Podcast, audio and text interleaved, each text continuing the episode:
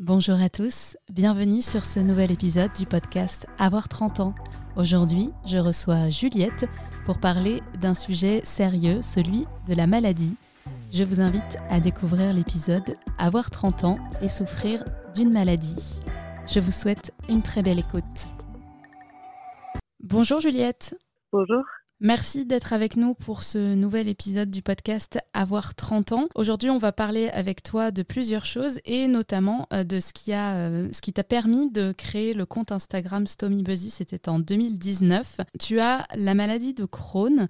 Comment tu as découvert que tu souffrais de cette maladie? Alors, j'ai découvert que, euh, que j'avais la maladie de Crohn en fait quand j'avais seize ans. En fait, les premiers symptômes sont apparus. Euh, j'avais quinze ans. C'était en janvier-février. Donc, je suis allée directement chez le médecin qui a pensé plutôt à une gastro-entérite puisque ça correspondait bien à la période. Et puis au bout du troisième rendez-vous, mon médecin s'est un peu plus inquiété. Et là, en fait, j'ai été voir un gastro-entérologue qui m'a fait des examens complémentaires qui ont pu révéler la maladie de Crohn. Pour ceux qui ne savent pas, euh, est-ce que tu peux nous expliquer exactement ce que c'est la maladie de Crohn ? Alors, la maladie de Crohn, c'est une maladie inflammatoire et chronique de l'intestin. C'est-à-dire qu'en fait, c'est une maladie qui euh, peut toucher n'importe quel segment de l'intestin, de la bouche à l'anus, et qui va se traduire par des symptômes qui varient en fait selon les cas. Donc ça peut être euh, souvent des douleurs euh, abdominales, euh, des diarrhées, mais ça peut aussi être de la constipation, ça peut être euh, des rhumatismes articulaires, du psoriasis, des atteintes aussi aux yeux, et du coup ça va aussi entraîner euh, une fatigue intense et parfois une dénutrition. C'est une maladie qui est très handicapante. Est-ce qu'on a des, des chiffres en France à peu près de, de combien de personnes seraient touchées? Il y a, il y a certainement des gens qui ont cette maladie mais qui peut-être ne le savent pas. Parce que ça n'a pas été détecté? Oui, parce que le, diag- le diagnostic est parfois difficile, en fait, parce que c'est vrai qu'au niveau des maladies intestinales et des symptômes intestinaux, il y a quand même beaucoup de maladies qui peuvent correspondre. Euh, il y a aussi des gens qui sont pas spécialement euh, écoutés euh, par les professionnels de santé. Et puis, euh, il y a des gens aussi qui ne vont pas consulter euh, parce que ça peut être... Euh, gênant de consulter pour une diarrhée ou quoi que ce soit. Alors les chiffres, je les ai pas en tête, mais euh, mais c'est de plus en plus. De toute manière, il y a un boom depuis quelques années parce que la maladie est de plus en plus connue. Donc forcément, le diagnostic se fait quand même de, de mieux en mieux. Il n'y a pas encore dans les études euh, vraiment des affirmations qui peuvent expliquer pourquoi cette maladie touche des gens. Il y a plusieurs facteurs, mais a priori, ce ne serait pas ouais. héréditaire uniquement. Voilà, c'est ça. En fait, il y a. Alors ils cherchent encore. L'origine est mal connue et pas encore déterminée. Il y aurait quand même peut-être une petite part génétique, mais encore ça, c'est peut-être plus une fragilité génétique vraiment induite par par les gènes. Il y a aussi des facteurs environnementaux, parce que c'est une maladie qui qui se développe quand même beaucoup dans les pays industrialisés. Puis voilà, après la recherche continue parce qu'on ne sait pas vraiment d'où ça vient encore. Et tu as dit que cette maladie avait été découverte chez toi quand tu avais quinze ans. Comment est-ce qu'on aborde cette question, surtout quand on est une jeune fille? On sait euh, toute la pression qu'ont surtout les femmes en termes de, d'esthétique, en termes de tenue, il faut toujours être parfaite, on a une pression de dingue. Comment on fait face à la maladie et en plus au quotidien à continuer à se développer en tant que jeune femme euh, avec ce syndrome? Ah bah alors moi dans mon cas ça a été vraiment... Euh...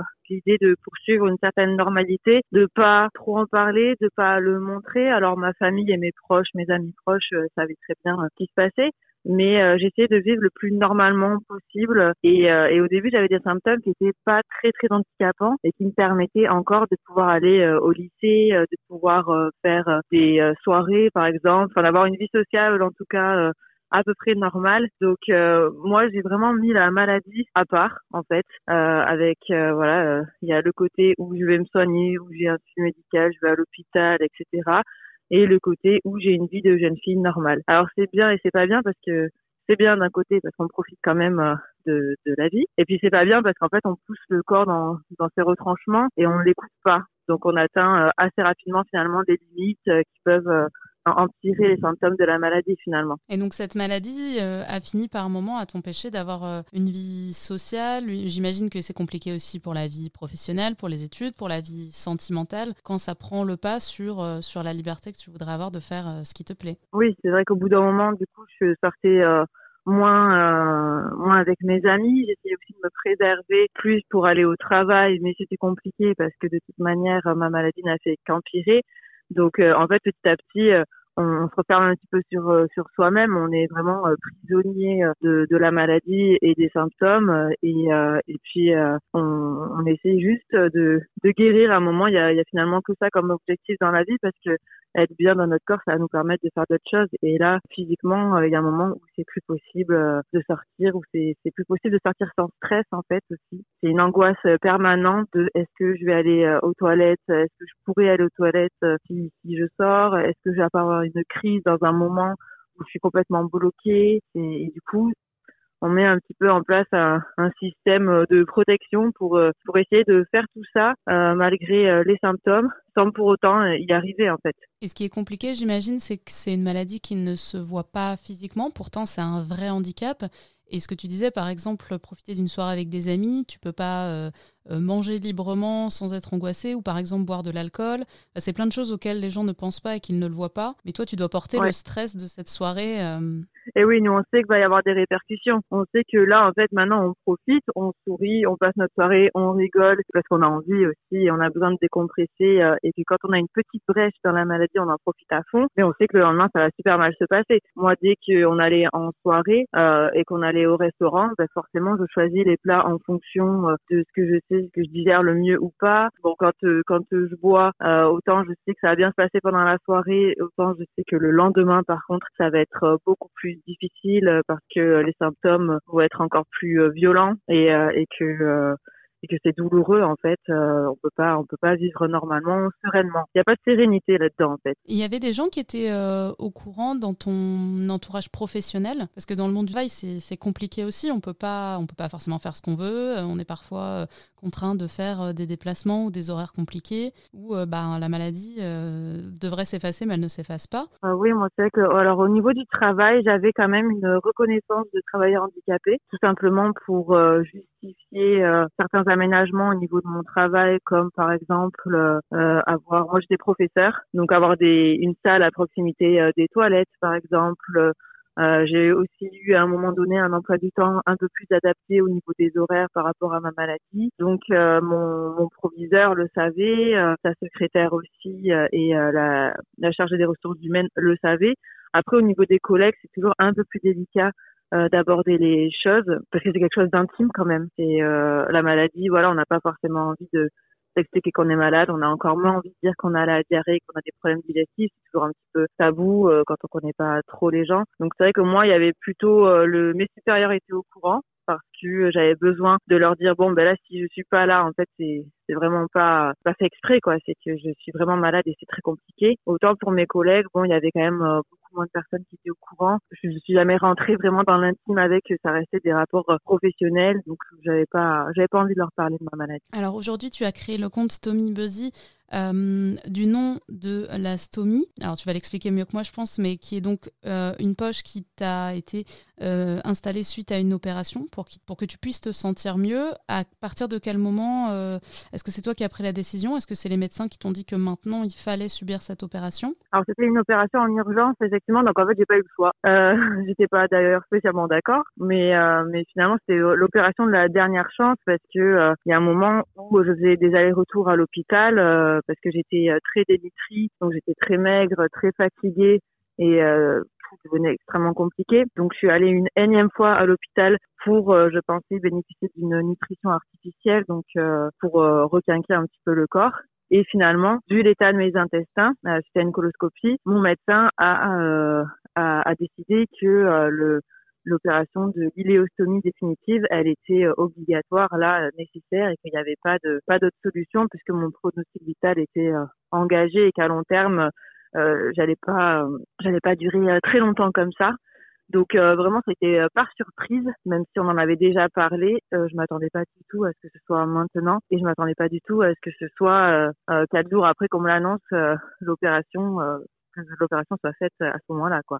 Donc ça a été assez rapide finalement. Et comment tu as réagi euh, suite à cette annonce et suite euh, bah, à, la, à la mise en place de ce dispositif? Forcément, quand on me l'a annoncé, ça a été un choc. Donc, euh, j'étais euh, très triste, mais en même temps résignée parce que euh, là, euh, j'ai confiance, j'ai totalement confiance en mon médecin et je sais que s'il me dit ça à ce moment-là, c'est qu'il n'y a pas le choix en fait. Donc, euh, d'un côté, je savais qu'il fallait que je le fasse, mais d'un autre, j'avais pas du tout envie. J'avais beaucoup de, de craintes, de peur. Euh, je pensais que voilà, ça allait être handicapant au quotidien. Euh, je pensais que ça allait être euh, lourd. Je pensais que c'était beaucoup de contraintes.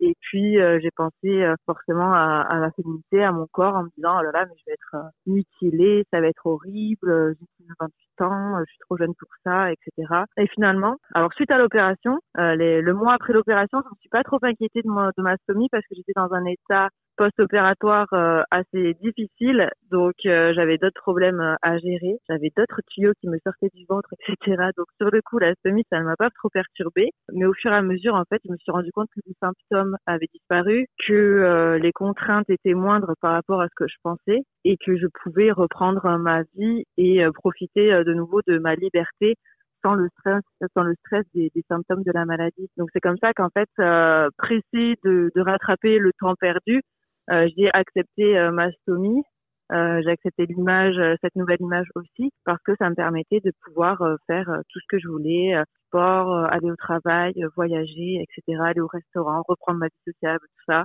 Donc, euh, donc c'est comme ça que je me suis dit, en fait, c'est, c'est une deuxième chance et c'est hyper confortable par rapport à ce que j'ai vécu avec Crohn pendant douze ans. Et du coup, tu t'es habituée donc à la stomie, qui est une, une poche qui est reliée à ton intestin, qui est une poche extérieure.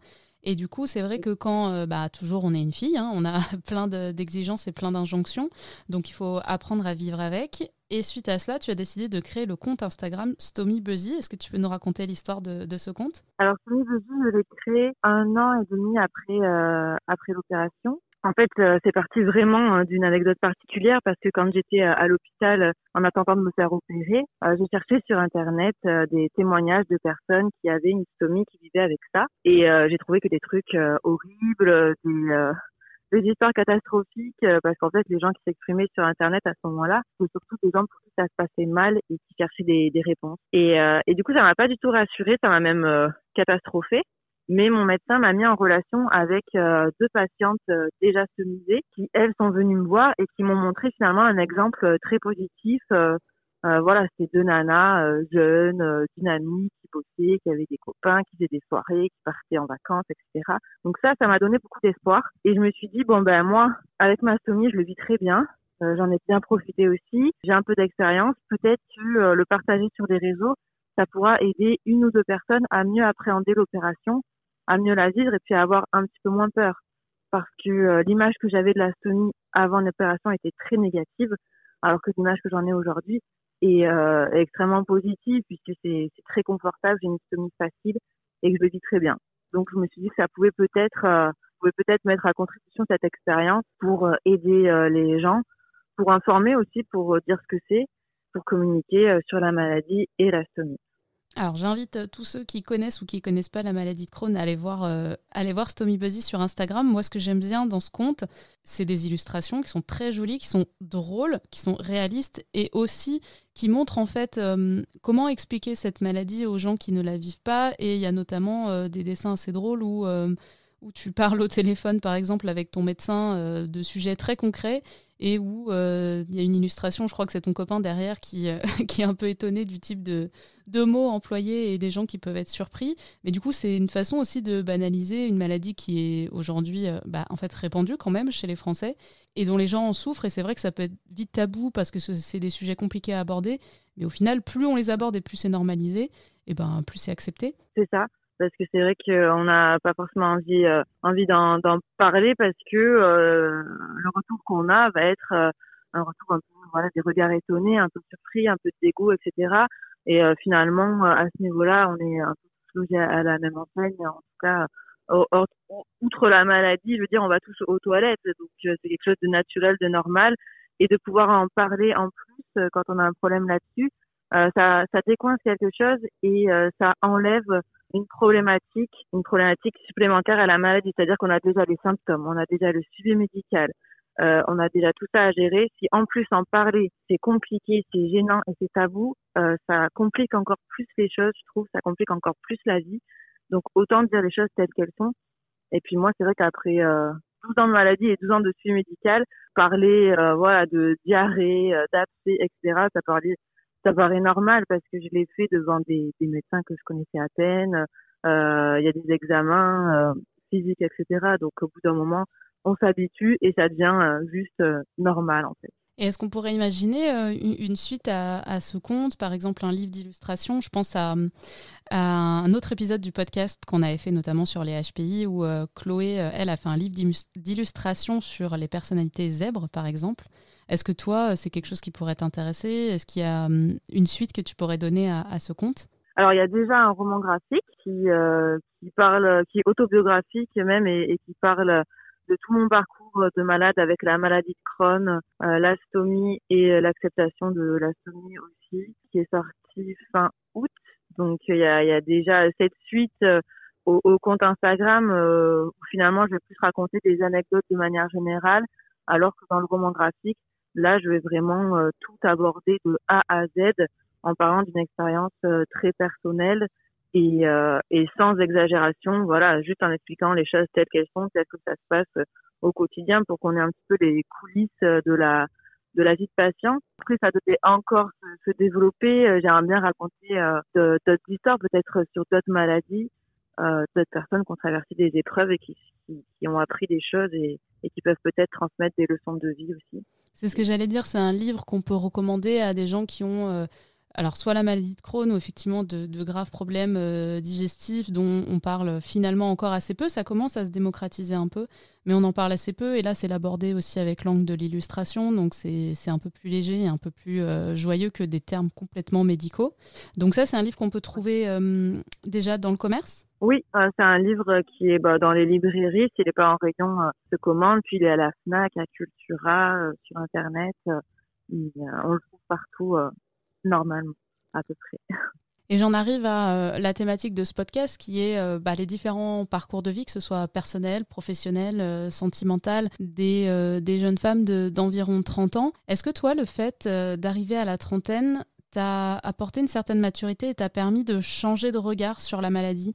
Parce que comme tu le disais, quand on a quinze ans, c'est quelque chose d'un peu tabou, qu'on veut cacher quand on est jeune. Euh, là, grâce à ton livre et à ton conte, c'est, euh, c'est l'inverse. C'est complètement assumé, voire même euh, revendiqué. Et ça fait partie de, de la personnalité de, de ton petit dessin qui te représente toi euh, sur le conte. Oui, donc c'est vrai qu'après, avec euh, la trentaine et puis l'époque dans laquelle on, on vit aussi, je pense qu'on remet euh, beaucoup de choses en question, notamment euh, le corps, euh, la définition, on va dire, de la féminité ou de la virilité, euh, c'est, c'est pareil.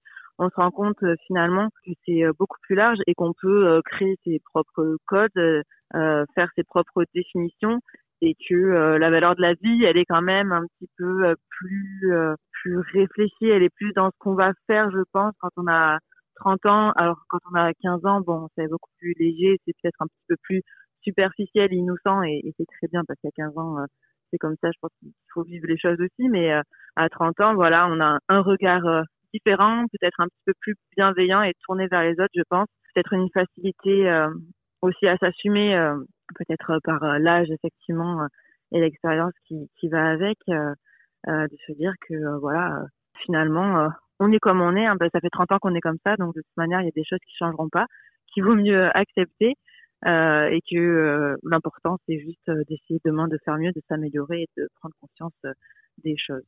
Tu penses que euh, le mouvement de... Euh... de libération, de la parole, de, d'assumer son corps, par exemple ses rondeurs, euh, le, le stop aux injonctions de, de l'épilation, du maquillage, des cheveux lisses, et cetera. Tout ce qui, est, euh, tout ce qui revient à assumer euh, bah, comme on est, ça a aidé aussi à libérer la parole, notamment de, de ce type de maladie ? Oui, je pense qu'en fait, c'est, c'est le même combat. Je pense que euh, l'idée, c'est vraiment de dire qu'il n'y a pas qu'une définition, il y a autant de définitions qu'il y a de personnes sur Terre, donc... Euh, qu'on soit euh, voilà mince, euh, ronde, avec des poils, sans poils, peu importe, euh, il y a toujours une part de beauté dans dans chaque personne. Si euh, si c'est pas euh, si c'est pas une telle personne qui, qui vous trouvera beau, ce sera forcément quelqu'un d'autre. Enfin bref, il y a on n'est pas on n'a pas tous les mêmes critères, on n'a pas tous euh, les les mêmes goûts non plus. Et euh, la diversité quand même, c'est c'est ce qui fait euh, l'intérêt et la différence, c'est ce qui fait l'intérêt de notre monde, euh, des relations qu'on entretient entre entre les gens. Voilà, si on était tous pareils, c'est très bien triste. Et effectivement, de communiquer sur tout ça, ça, ça ouvre l'esprit et, euh, et ça rend les définitions beaucoup plus larges qu'elles peuvent, euh, qu'elles pouvaient l'être en tout cas avant. Eh ben, écoute, j'espère que cet épisode aura notamment permis aux gens d'en savoir plus sur la maladie de Crohn, qui est encore malheureusement peu connue. Et pour le reste, eh ben, je les invite à découvrir le... les aventures de ton petit personnage sur le compte Instagram StomyBuzzy. Merci beaucoup, Juliette. Merci à toi. Merci beaucoup à Juliette pour son témoignage et pour son compte Instagram qui permet notamment de faire découvrir les travers de la maladie et comment mieux vivre avec. J'espère que son témoignage vous aura touché, ému, fait rire, intéressé et que vous pourrez par la suite échanger autour de vous, notamment sur ces sujets.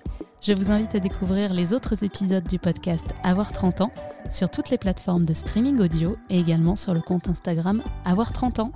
Je vous dis à très bientôt.